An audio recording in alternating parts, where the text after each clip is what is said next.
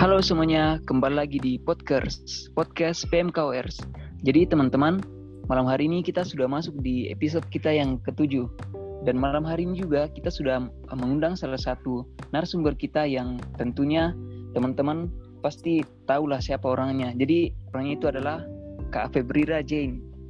Halo Kak Feb, selamat malam. Halo Harold, selamat malam.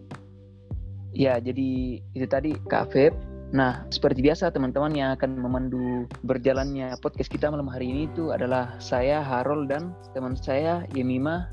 Halo Yemima. Halo, halo teman-teman. Ya, jadi sebelum kita masuk di beberapa pembahasan kita dengan Kak Afif, mungkin saya akan perkenalkan dulu. Jadi Kak Afif ini adalah mantan ketua dari PMK FEBUH di periode 2019-2020. Nah, Kak ini dari jurusan Ilmu Ekonomi angkatan 2017. Jadi seangkatan sama Kak Pabe, Kak Pabe-nya kalian. Oke, jadi mungkin kita akan masuk di beberapa pembahasan, tapi sebelumnya kita tanya-tanya hal-hal yang ringan dulu sama Kak Feb. Kira-kira akhir-akhir ini apa kesibukannya Kak Feb? Kesibukan ya, lagi kosong banget sih. Cuman lagi nunggu tanggal wisuda jadi sambil bantuin teman-teman nyusun proposal dan skripsinya juga. Oh ya Kak, Feb kan pernah jadi ketua PMKO waktu tahun 2019-2020. Nah, bagaimana pengalamannya Kakak waktu menjabat sebagai ketua? Kalau bicara soal pengalaman, pasti banyak banget ya pengalaman yang udah dilalui bareng-bareng sama teman-teman pengurus, khususnya pengurus periode 2019 dan 2020 dan anggota PMKO. Banyak banget suka duka yang dilalui bareng-bareng dan pastinya juga banyak pelajaran yang bisa diambil. Tapi jujur aku dari dulu nggak pernah berpikir untuk jadi ketua ketua PMKO. Tapi waktu itu pernah berpikir untuk jadi ketua MAPER. Pas periode 2018-2019 itu kan jadi anggota di pembinaan dan MAPER ini adalah salah satu prokernya pembinaan. Nah di situ aku tertarik untuk jadi ketua MAPER karena kayak lihat keaktifannya anggota itu kayak berpengaruh banget juga dan MAPER ini mempengaruhi keaktifan itu. Maksudnya kayak mahasiswa baru mengenal PMKO itu kayak lebih besar dari MAPER karena di MAPER itu kita kayak memperkenalkan apa itu PMKO, bagaimana sejarahnya dan di Maper itu kita kayak saling mengenal antara anggota lama, kakak-kakak, dan anggota baru, yaitu mahasiswa baru. Jadi berhasil atau tidaknya ini Maper bakal menjadi salah satu penyebab keaktifan teman-teman mahasiswa baru. Nah kenapa? Makanya aku mau jadi ketua maper ya karena itu. Tapi ternyata Tuhan punya rencananya sendiri. Tuhan lebih mempercayakan tanggung jawab yang lebih besar untuk menjadi ketua PMKO Iya, jadi dalam satu tahun kepengurusannya Kak Feb selaku ketua itu pasti ada banyaklah suka duka yang Kak Feb hadapi toh. Nah, kira-kira mungkin Kak bisa berbagi hal-hal seperti apa yang menjadi suka dukanya Kak selagi menjabat sebagai ketua PMKO dan mungkin bagaimana caranya Kak untuk istilahnya membuat dirinya Kak merasa lebih kuat lagi dalam menghadapi suka duka itu. Intinya sukanya lebih banyak kok daripada dukanya. Kayak pelaj banyak pelajaran yang bisa diambil khususnya aku ya. Misalnya kayak gimana sih berdiri di depan teman-teman terus bicara itu kan suatu pelajaran yang jarang dan belajar untuk bertanggung jawab. Ini bukan tentang bertanggung jawab akan diri sendiri tapi bertanggung jawab terhadap kepengurusan. Bahkan skala luasnya kayak kita bertanggung jawab untuk satu organisasi bukan hanya ke dalam lingkup organisasi itu sendiri tapi keluar organisasi itu juga terus kayak kita juga belajar memanage waktu. Kayak kapan harus lakukan ini kapan harus melakukan program kerjanya PMKO kapan harus kuliah kapan harus kerjain tugas. Karena waktu itu juga aku kan masih aktif kuliah jadi harus pintar-pintar bagi waktu. Kalau dukanya jujur capek capek banget sih. Kayak capek tenaga terus capek pikiran juga. Waktu periode 1920 itu kan banyak juga program kerja dan banyak juga rekomendasi. Jadi kayak hampir tiap hari pasti ada prokernya PMKO dan hari-hari libur biasanya kita pakai untuk pansus. Waktu itu ada pansus GBHO dan pansus persuratan. Tapi biasanya capeknya itu dibayar sama semangat teman-teman. Semangat teman-teman untuk datang di program kerja yang pengurus udah siapin. Maksudnya kayak teman-teman yang udah pernah atau bahkan sementara mengurus pasti bakal tahu gimana rasanya ketika program kerja yang dihadiri oleh anggota atau yang yang nggak dihadiri oleh anggota PMKO dan itu yang membuat kita jadi kayak happy dan semangat lagi. Oh iya kak. Jadi ini di kalau misal proker itu berjalan lancar terus banyak juga yang hadiri pasti itu memberikan istilahnya semangat tersendiri lah kebanggaan karena kita yang istilahnya di belak di belakang layar yang yang kerjakan tuh. Jadi kalau misal berjalan lancar pasti kita juga ikut senang lah.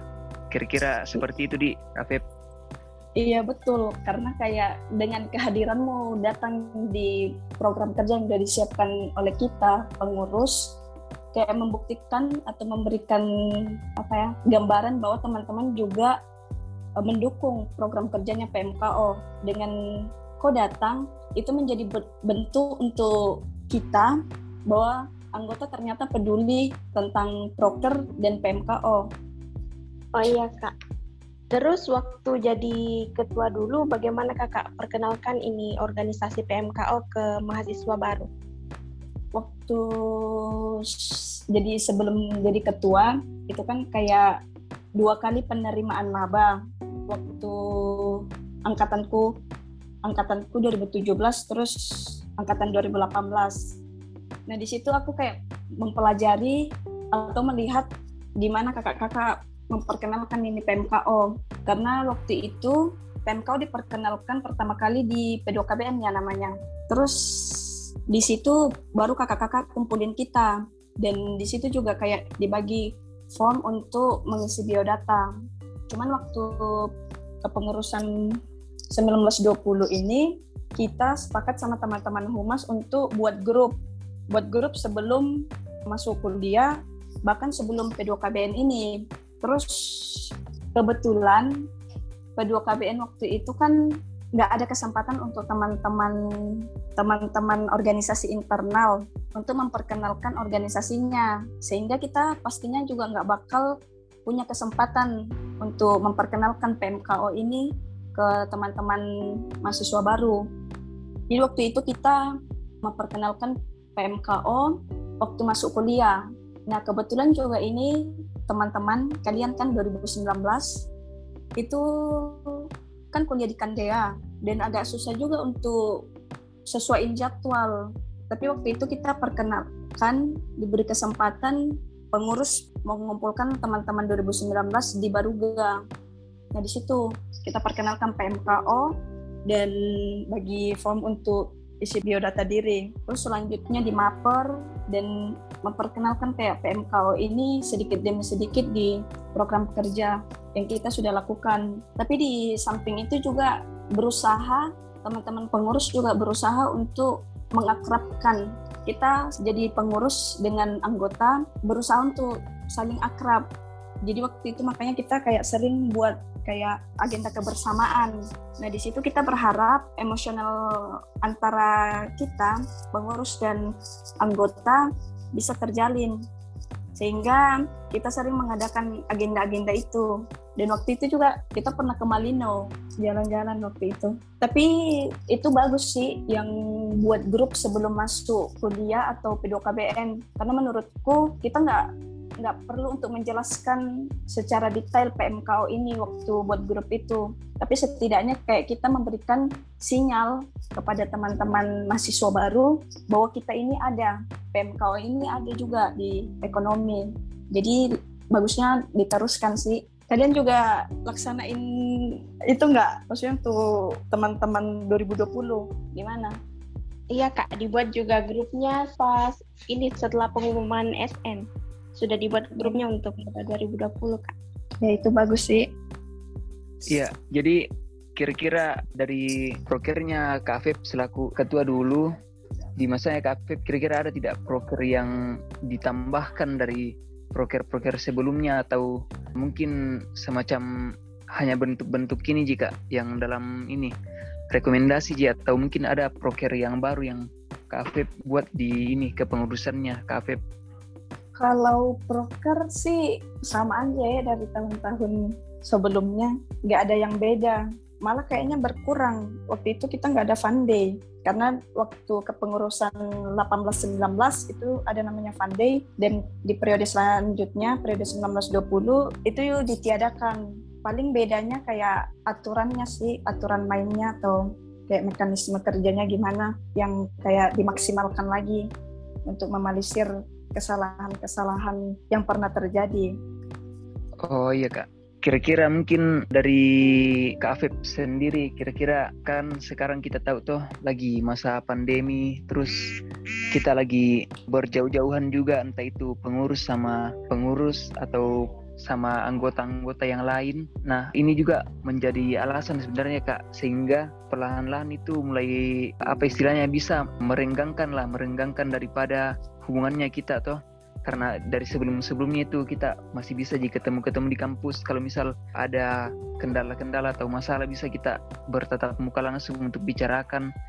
Kita juga bisa kumpul-kumpul. Kalau sekarang kan semuanya tidak bisa kita lakukan lagi tuh kak. Jadi mungkin banyak nih yang pelan-pelan menghilang dan lain sebagainya. Jadi kira-kira apa pesannya dari Kak Afif untuk teman-teman pengurus dulu? Untuk teman-teman pengurus tuh kira-kira apa pesannya Kak Afif supaya teman-teman pengurus ini bisa lebih lebih saya lebih kuat lagi lah dalam menjalankan kewenangannya sebagai pengurus. Pesan yang sama yang selalu kau sampaikan untuk teman-teman pengurus 1920 juga aku juga berharap untuk teman-teman kepengurusan sekarang dan selanjutnya harus kita tanamkan bahwa kita ini pengurus. Seharusnya tanggung jawab kita adalah mengurus, bukan kita yang harus diurus. Sehingga seharusnya kita berusaha untuk memelisir masalah dalam lingkup pengurus. Sehingga kita seharusnya bergandengan tangan untuk sama-sama melayani, menyelesaikan program kerja, dan memecahkan masalah-masalah yang mungkin ada di PMKO kita. Terima kasih untuk teman-teman pengurus sekarang karena sudah memberi diri dalam kepengurusan 2020-2021. Terus semangat dan terus lanjutkan estafet kepengurusan ini, lanjutkan hal-hal baik yang pernah dilakukan kakak-kakakmu untuk PMKO, tapi ubah atau perbaiki hal-hal yang menurut kalian kurang tepat. Dan semoga Tuhan selalu menguatkan. Dan sebentar lagi kan kemungkinan buka ya ini kampus. Maksudnya kayak udah aktif kuliah lagi ya? Atau belum ada pengumuman? Kalau sampai sekarang itu kak saya sendiri belum mendengar kabar terbarunya. Apakah di semester depannya nanti sudah bisa kuliah tatap muka atau masih belum? Jadi belum ada kepastiannya kak. Tapi harapannya semoga sudah bisa tatap muka lah. Karena lumayan juga ini kayaknya dari bulan dari sudah satu tahun lebih lah ini ini apa covid toh. Covid 19 jadi lumayan lama juga sudah kita tidak bisa ketemu ketemu saya juga di Toraja sudah satu tahun lebih. Nggak pernah balik-balik lagi Makassar. Jadi bagusnya kayak teman-teman buat si agenda kebersamaan. Ya mungkin khusus untuk pengurus terus untuk pengurus dulu lah. Jadi kayak emosionalmu antar pengurus itu benar-benar terjalin. Kan kayaknya banyak nih pengurus di Makassar sekarang. Jadi yang ada aja dulu. Setidaknya kalian agenda kebersamaan antara pengurus. Dan satu lagi teman-teman teman-teman pengurus selesaikan hal-hal yang udah kau pilih. Artinya kayak kau dulu pilih untuk menjadi pengurus, jadi selesaikan itu. Komitmen atas apa yang sudah sudah kau pilih, tanggung jawab kok, tanggung jawab atas pilihanmu untuk menjadi pengurus. Oke, Kak Feb. Jadi itu sedikit dari Kak Feb, teman-teman. Jadi teman-teman yang sudah mengurus harusnya teman-teman sudah paham lah sebelum teman-teman menjadi pengurus itu apa-apa yang teman-teman harus lakukan, apa-apa tugas dan tanggung jawabnya teman-teman. Jadi mengurus itu memang mungkin sulit ya, sulit juga untuk teman-teman di mana teman-teman harus berbagi waktu, tapi dilakukan saja lah tugasnya teman-teman itu yang sudah teman-teman pilih dan selesaikan apa yang teman-teman sudah mulai. Ya, kalau betul. katanya ya kalau katanya iman itu yang penting senang. Jadi mungkin dari KFF lagi untuk teman-teman yang masih baru lah yang dari angkatan 2020 pokoknya yang mahasiswa baru yang baru kenal ini baru kenal PMKO kira-kira ada tidak yang mau KFF sampaikan untuk teman-teman yang masih baru ini? Karena mungkin teman-teman belum pernah ketemu langsung sama kakak-kakaknya di PMKO belum kenal secara lebih jauh di misalnya kalau di kegiatan sebelumnya kan kita ada lakukan maper yang di mana bisa lebih intens pembahasannya kita kenal sampai lebih jauh lah kita juga banyak pengalaman juga di Maper. Jadi mungkin itu yang teman-teman tidak sempat rasakan. Jadi mungkin bisalah Kak Afif kasih sedikit saran atau apa untuk teman-teman supaya bisa lebih dekat lagi sama PMKO. Kalau pesanku untuk teman-teman mahasiswa baru dan yang pokoknya yang kayak anggota biasa yang masih aktif perkuliahan, aku berharap semangatmu untuk melayani di PMKO itu nggak pernah padam. Kayak dulu 2019 itu semangatnya benar-benar luar biasa dan aku berharap juga itu semangat itu juga ada di teman-teman 2020 sekarang dan teman-teman 2020 mungkin sekarang sudah mengenal PMKO tapi mungkin secara emo emosional masih kurang. Ke depannya ini lebih kenal PMKO lagi dan rasakan kenyamanan di PMKO karena kayak PMKO ini benar-benar harus menjadi rumah yang benar-benar nyaman untuk umum dan harus kok saling benar-benar akrab sama teman-temanmu dan sama kakak-kakak. Kadang-kadang kalau misalnya kayak kalian jarang datang di PMKO jadinya nanti kalian bakal kayak malu-malu untuk datang di PMKO jadi ini kayak kesempatan yang bagus untuk memulai untuk ada di PMKO. Jadi terus berproses di mana pun, di mana pun itu kau mau, tapi jangan pernah lupa rumahmu di PMKO. Oke, jadi itu tadi sedikit saran dari KFEP untuk teman-teman mahasiswa baru dari angkatan 2020 yang mungkin teman-teman masih belum terlalu mengenal PMKO secara lebih jauh dan ya hal itu juga tidak bisa kita salahkan karena keadaannya kita kita tidak bisa ketemu di kampus. Tapi satu pesan juga dari saya untuk teman-teman bahwa saya sendiri dan teman-temanku di angkatan 2019 itu selalu bilang bahwa PMKO itu adalah rumah terhangat lah untuk kami jadi semenjak kami masuk di Fakultas Ekonomi dan Bisnis, banyak hal yang kemudian kami rasa itu sesuatu hal yang baru dan lumayan inilah banyak kultur-kultur yang berbeda. Tapi PMKO itu ibaratnya sangat hangat begitu ya pendekatan-pendekatannya dan lain sebagainya. Apalagi ini juga untuk berupa ini organisasi pelayanan jadi sangat bagus untuk teman-teman bisa aktif lah di PMKO. Jadi teman-teman jangan pernah menyerah untuk berproses entah itu di PMKO dan di organisasi lainnya. Teman-teman selagi muda harus banyak berproses Ya, mungkin sekian dulu teman-teman untuk bincang-bincang kita bersama Kak Afif malam hari ini dan semoga apa yang kita perbincangkan bisa teman-teman dapat kesannya dan hikmahnya dari pembahasan kita di podcast kali ini dan sampai jumpa teman-teman di podcast selanjutnya. Terima kasih.